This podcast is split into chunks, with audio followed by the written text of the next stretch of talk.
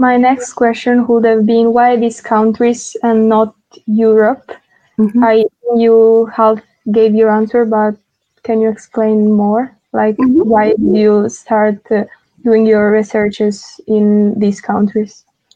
Absolutely. Um, well, I'm I like the heat. the weather in Europe can sometimes be questionable. No, on a serious level, um, my research has always been very challenge based.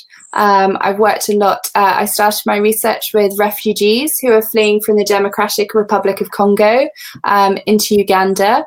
Um, and so I've Uganda and, and these countries are sites of very, very key challenges that um, have really driven my work, looking at either violence or uh, the experiences of refugees, the experiences of climate change.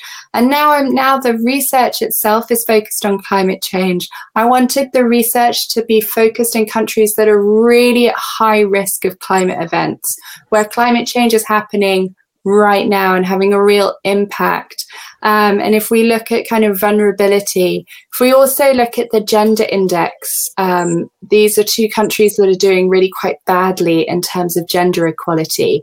Um, so when you do challenge driven research, you're often looking for where the challenges are based.